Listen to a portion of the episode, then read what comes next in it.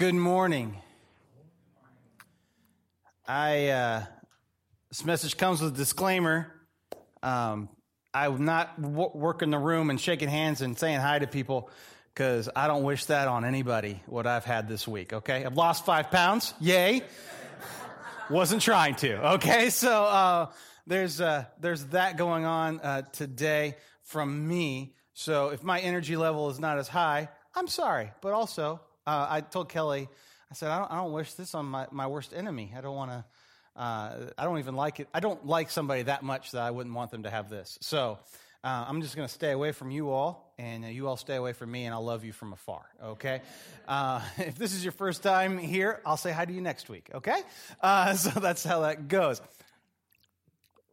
Uh, today is Palm Sunday, or the Sunday in which we remember the triumphant infant, uh, infantry, the triumphant entry into Jerusalem. This is a crazy juxtaposition of what happens in the life of Jesus in one week. It's a crazy juxtaposition of what happens in one week's time of you can be on top of the world and then you can be crucified the next by the next week, right?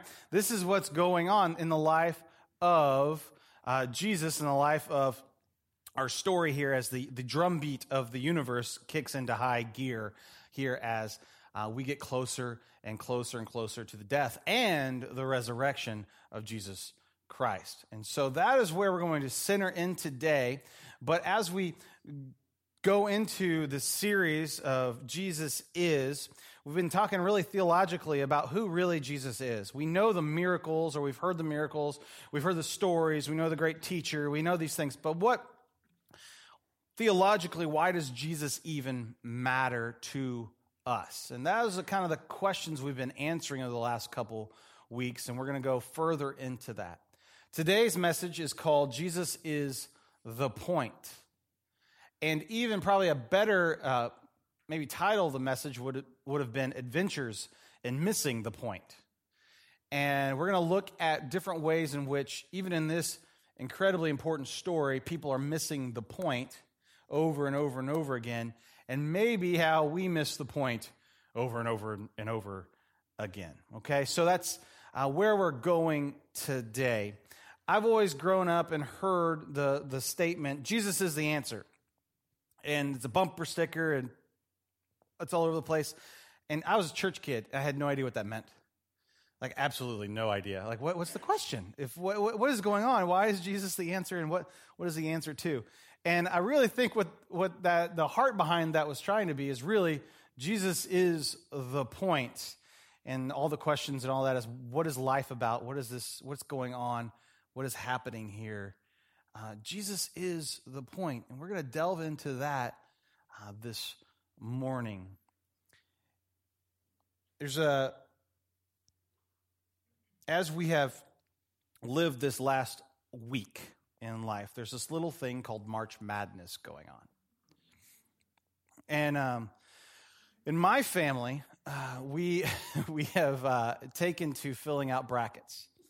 And uh, it's very interesting because to have six year olds, a six year old boy who's very into basketball, and a six year old girl who's very into not basketball, and, and the picking of games and what, you know, did what team name sounded better and who's the mascot to uh, you know, I like them and their uniforms are pretty, to, you know, all kinds of different things of judging with the, the bracketology about the whole thing. To me, who's listening to sports radio and trying to be the informed opinion and getting my bracket kicked by the girl who thinks butterflies are pretty. Uh, so, you know, it just, it just is what it is, but we overthink it. And I think here, what's happening in the triumphant entry, golly, I'm going to get it by the end of the message. Um, by Palm Sunday, uh, by, by the entry of Christ, is we have people overthinking. We have people really kind of missing the point. We have people overthinking the whole process because they think they know what Jesus is about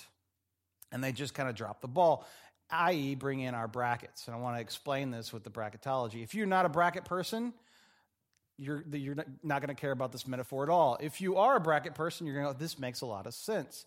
I asked Kevin to get one of these up for me today on the, uh, on the screen, and he said, Are you speaking English? I was like, Yes, I am, Kevin. It's, a, It's a thing. They, they do this. So there's a bracket up here, and this is uh,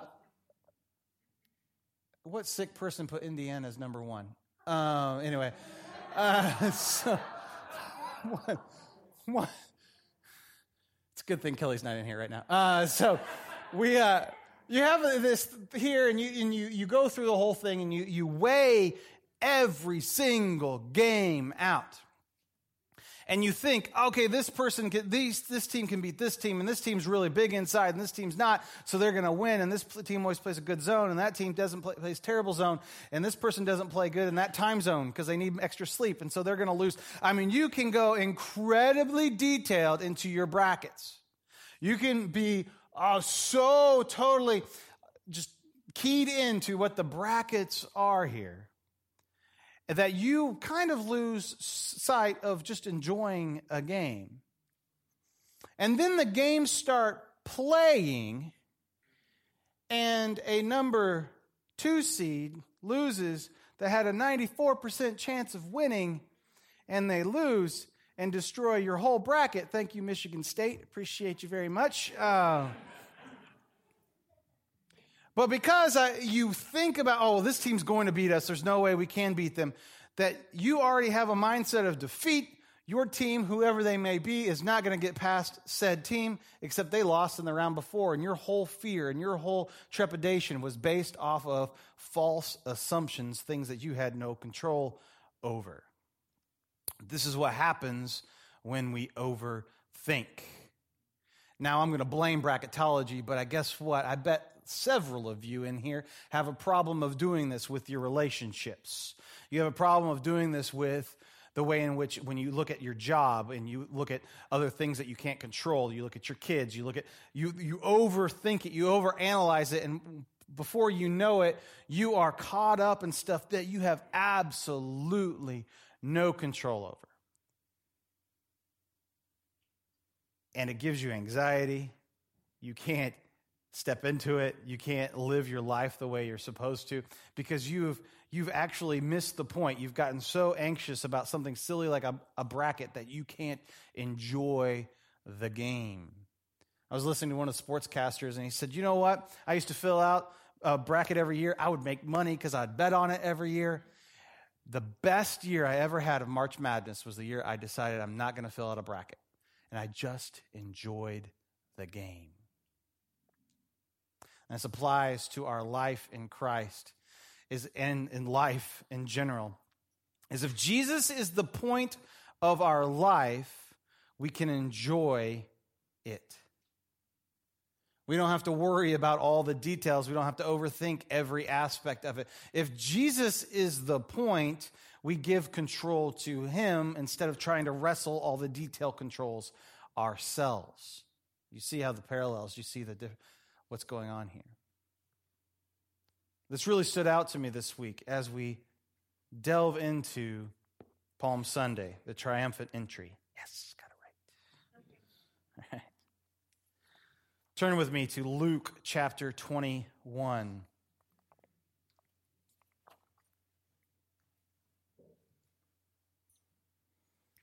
Luke chapter 21 is, um, is where this story takes place. If you remember from previous messages, or, and what we just talked about, and if you weren't here, then don't worry, you don't have to remember. But Zacchaeus just happened, right? Zacchaeus happens a couple chapters earlier uh, in the in the parallel of this in Luke. It just happens. It's one of the last things that Jesus does is he uh, talks to Zacchaeus, the wee little man up in that tree, and says, "I am going to your house today." And Zacchaeus decides to give back the money, right? Four times over, anybody he's messed over. Jesus has done a huge change the socioeconomic relationship of a whole city. This is big time stuff. Do you know what he does in between his time between Jericho and Jerusalem? Is he raises Lazarus from the dead. It's been a pretty good week, all right, if you've been around Jesus. I had died, I came back. You know, it's good uh, you know, I had no money now. I get money. Yeah. This is a good time. And so when Jesus enters the city, the buzz around Jesus is what? He has been uh, feeding people up in Galilee, feeding 5,000 people. This sounds pretty good. He's been healing people from the dead. This sounds awesome. And now he's like, he's providing for them financially as well. It's very easy to get a following of people, people that might not even like you that much if you're doing those things, you know? Uh, this is a good presidential uh, uh, platform to stand on. I can raise your dead. I can, uh, you know. Uh, no comments are being made. Uh, danger, Mr. Robinson. So, this is what's going on. And so, enter the, the story, enter this, this time period right now. They brought the donkey and the colt and put them on the, on, put on them their cloaks. So they took off their outer garment. They gave the, made the donkey a saddle um, because they wanted to. And, and he sat on them, he being Jesus. Most of the crowd spread their cloaks on the road, and others cut branches from the trees and spread them on the road. And the crowds went before him and followed him, were shouting, Hosanna to the Son of David! Blessed is he who comes in the name of the Lord! Hosanna in the highest! And when he entered Jerusalem, the whole city was stirred up, saying, Who is this? And the crowd said, This is the prophet Jesus from Nazareth in Galilee. So what happens is Jesus is coming to town. And everybody is so excited and hearing the buzz around him that they take off their cloaks and pave the street with branches and with their clothes so when he's riding in, he's not getting jostled.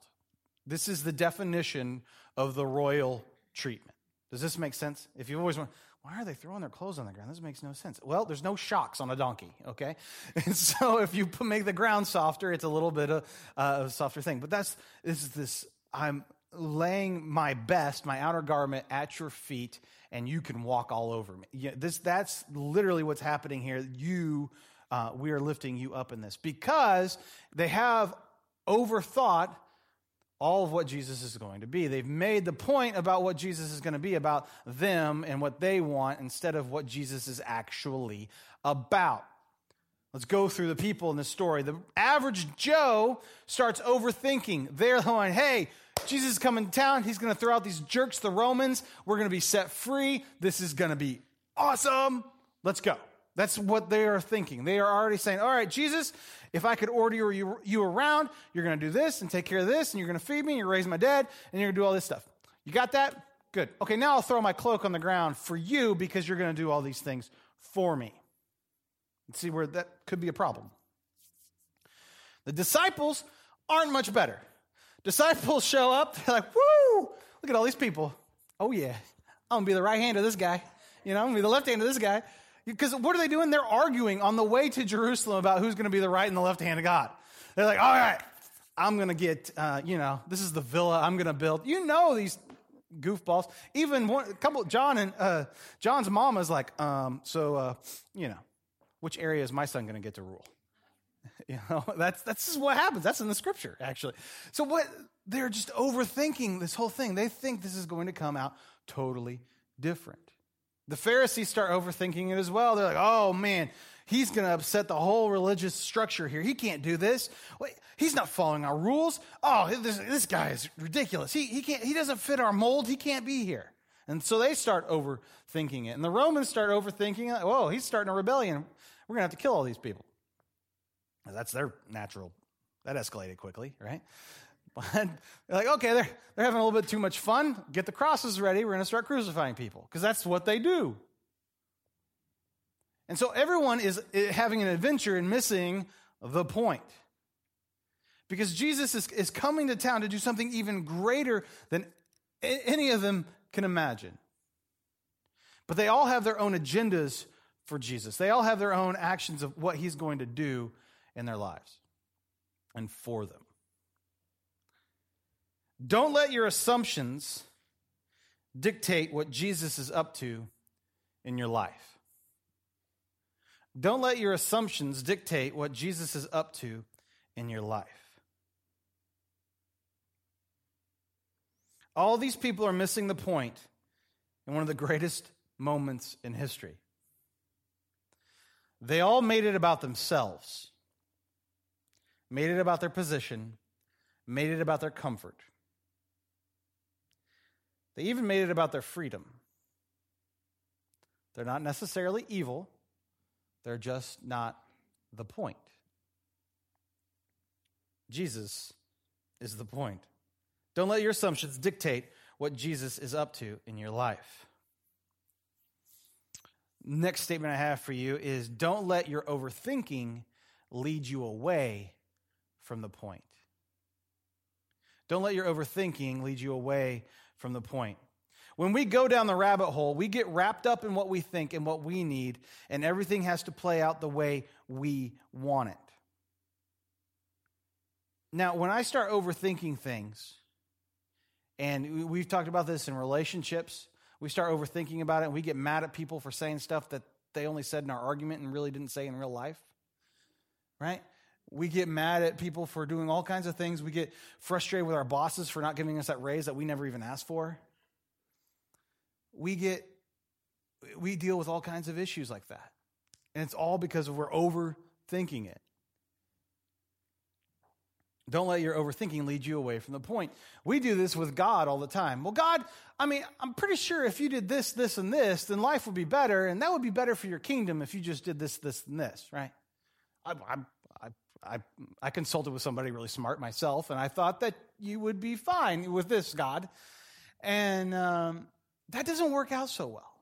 That's not the way this works. God's going, wait a minute, you're not my advisor, and you're not my boss, and you're not the one advising me. I'm God, not you. Don't let your overthinking lead you away from the point. What's the point? Luke 19:10 The Son of Man came to seek and save the lost. The Son of Man came to seek and save the lost. The point is this. Whenever you're like, well, God, what are you up to? How is this working? The point is always God is working to bring lost and broken people back to his heart. That is always the point. If you're confused by God, confused by what's going on, he's always trying to take the broken and lost and bring them back to his heart. That is what he does. That is what Jesus is all about. Matthew 11, 28 and 30 says this. This is part of Jesus' greatest, greatest teachings. Come to me, all who are weary and burdened. I will give you rest. Take my yoke upon you and learn from me, for I am gentle and humble in heart, and you will find rest for your souls. For my yoke is easy and my burden is light. Come to me, all who are weary and burdened and I will give you rest. Take my yoke upon you and learn from me, for I am gentle and humble in heart, and you will find rest for your souls. For my yoke is easy and my burden is light. What in the world is a yoke? Well, a yoke has two different definitions in this context. The first is this, and everyone would have known it immediately uh, there. A yoke, uh, first of all, is a apparatus in which you would put over some oxen or some draft animals to pull and plow the fields. Okay, so it is a very useful tool because if you get two huge beasts who are incredibly powerful, yet they're not connected to each other, and you say, yeah, and they go, hua, and guess who's not getting any work done today, right? so that's important. Keep that in mind. This is one of the mental pictures Jesus is putting in the people's minds at that time. The other thing that happens here is this my yoke is every rabbi had a yoke. This was what he would say. Um, I would come, you say, Rabbi Jared, I want to be your disciple. What's your yoke? It would be a different conversation than this, but for our purposes, here you go. What's your yoke? And you would say, Well, here's my rules. Mine is everything with excellence. How you do everything is, is how you do anything, right? And Yvonne and Kevin probably can talk about it. You're going to have a yes face and you're going to have fun in all that you do. Um, that's uh, yeah, they're, they're both smiling at me because they're like, uh huh, uh huh, and there's more, but it's okay.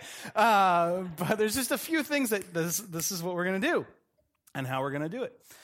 Um, but Jesus has this too because he says, uh, Rabbi, Rabbi, Rabbi Jesus, I want to be your your disciple. What does this look like? Well, my yoke is easy, my burden is light, and he's saying that to be my disciple, you don't have to do all these things. Some of these, the things that the rabbis would make them do, so incredibly meticulous, incredibly difficult, incredibly hard to, to, to pull off. It was just this huge list of rules and uh, just how you had to walk. And and brush your teeth, and just everything would be uh, down to the minutia. And Jesus said, "Whoa, whoa, whoa! You guys are heavy laden with all these rules and all these obligations and all this junk.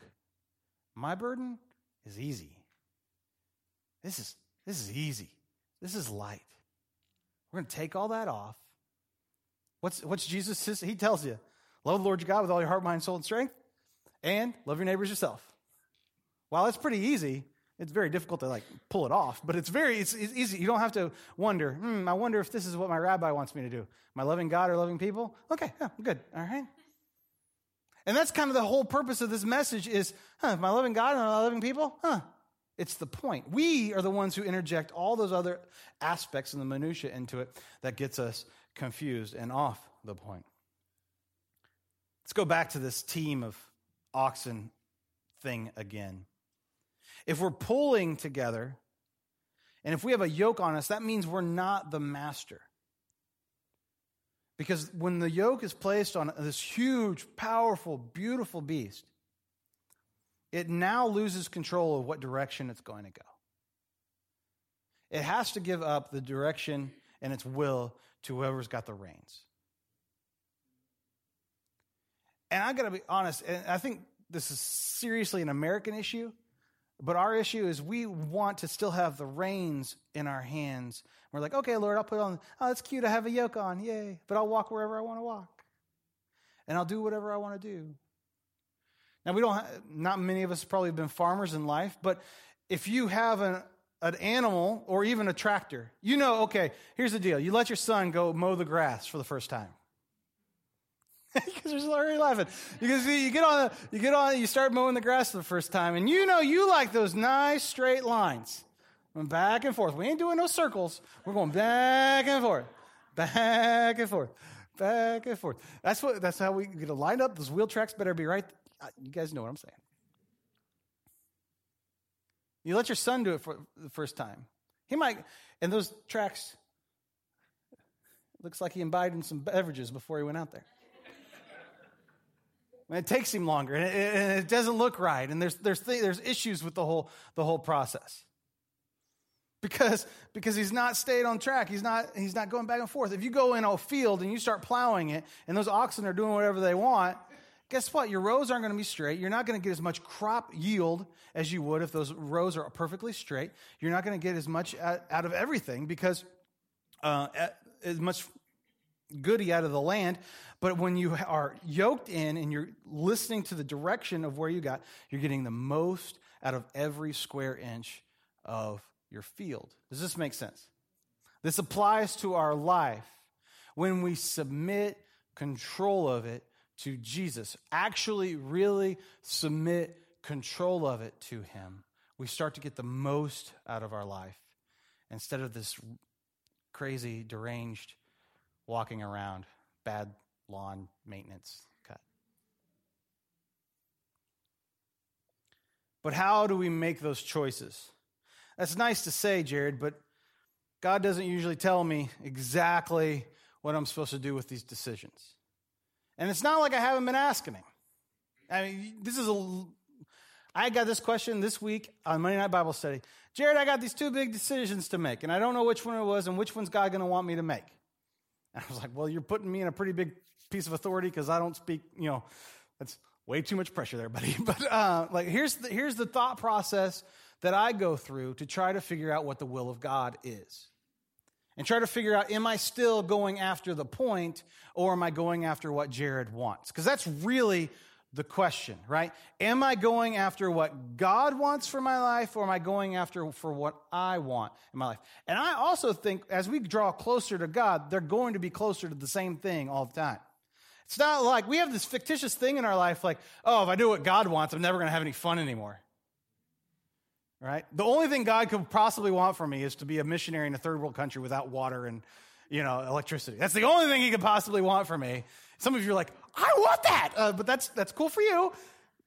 That was not what he called me to be. Okay, so that's it's okay. But he, uh, sorry, I distracted myself. Um, so I want to take you through a little bit of a decision making process with that because if we make decisions based on this kind of uh, flow, then we know that we are getting closer to the point all the time instead of this, well, I hope that I'm in the will of God and I hope that I'm hitting the point and I hope that I'm pleasing God, but I really don't know. And I got this big decision and you haven't writ, wrote anything on the wall for me, God, and you didn't smack me upside the back of the head, which happens sometimes. But, you know, that, that kind of those ambiguous, you're like, you feel like, God, what do you want me to do here? Because this is hard. And so here's the decisions.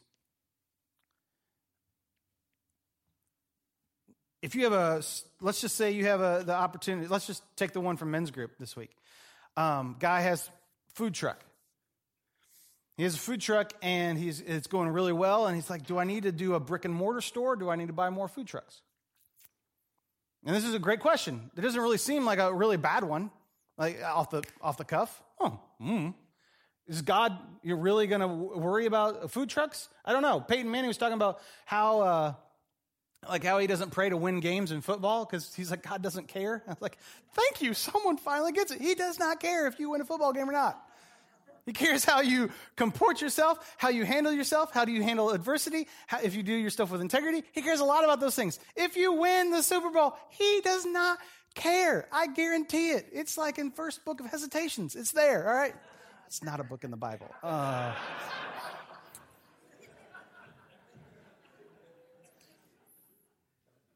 at least when I'm sacrilegious, I tell you that I'm sacrilegious.